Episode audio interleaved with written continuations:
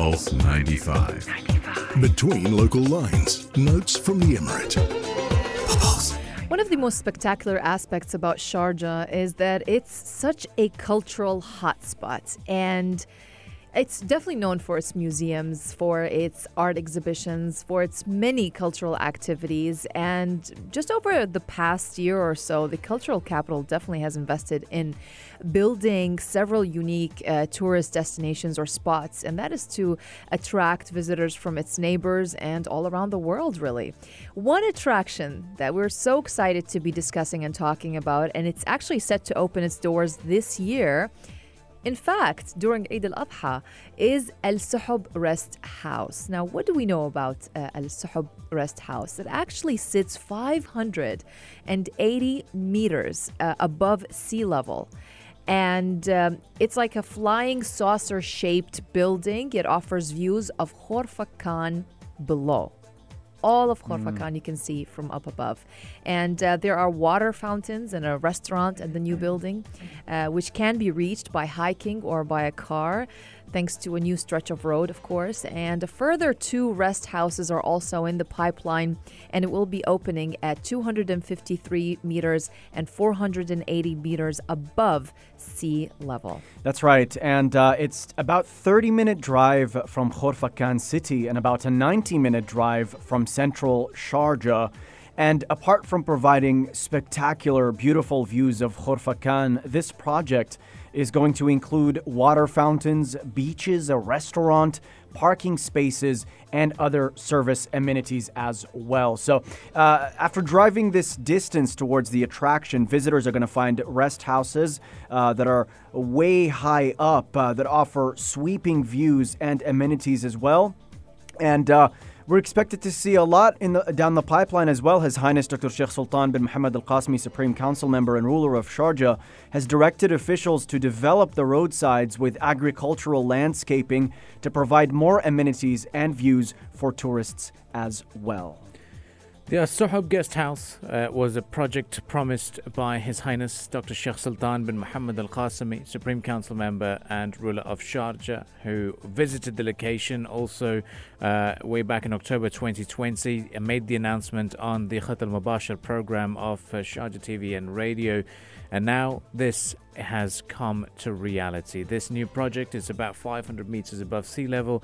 A perfect pit stop as well, should you be hiking or even driving up that area. So, about a five kilometer road is, has been built to lead you on top of that little cliff. And uh, this is the new destination of Khorfakan. If you were to look at Khorfakan in terms of what's out there as well, uh, a couple of new projects have been launched. Of course, we saw the amphitheater, we yes. saw the waterfall, and uh, we've in fact seen there are plans of having a restaurant built within the waterfall. Yes, uh, we actually got a sneak peek of it. Exactly. When we went to see the film Khorfakan. True. Yeah, and it was amazing. So much to look forward to. We've also got the Khorfakan beach, which has been set up. Gets very busy during the public holidays, by the way. Lots of food items there now. Got more restaurants opening up. Lots of coffee shops as well.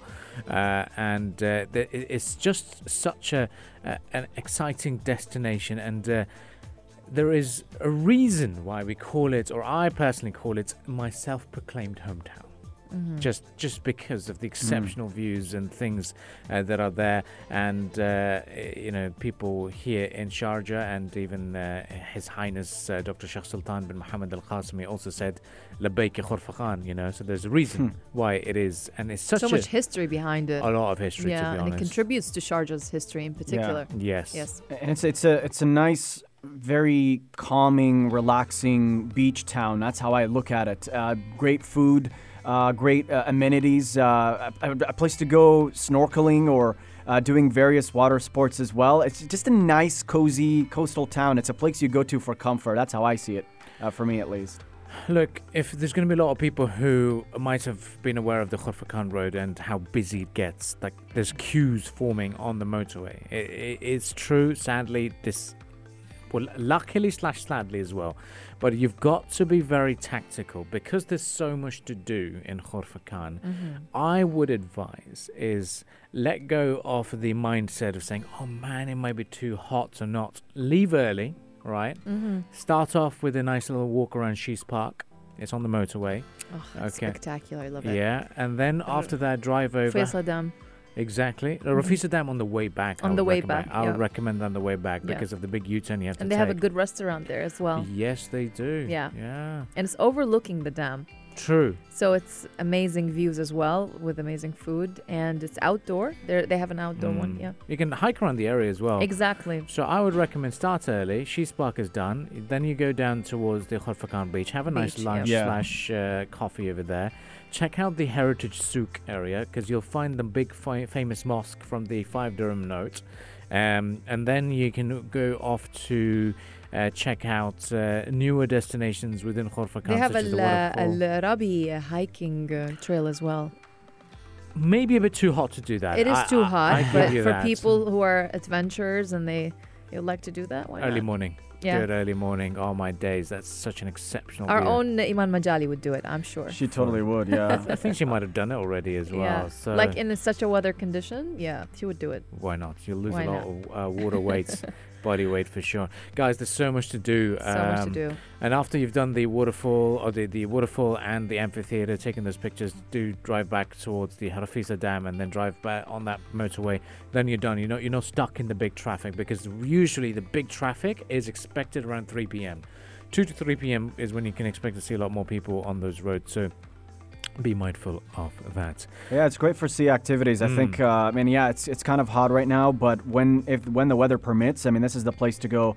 Uh, you could go sailing. Uh, you, you have people teaching you how to do deep sea fishing. If you're, you're not into all those activities, there's great seafood there as well. Uh, restaurants, water sports, uh, camping. It's just a great, great place to go to. And the Parasailing.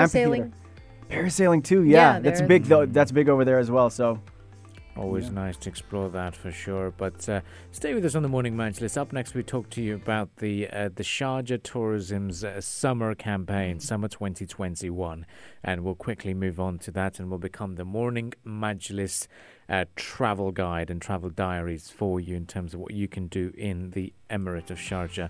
Stay with us, and if you'd like to contribute towards the MM or the Majlis diaries, text us on 4215 and uh, we'll continue the discussions uh, from there. We'll let you enjoy some musical entertainment for the time being, and then we shall be back. You're listening to the Morning Majlis only on Pulse 95.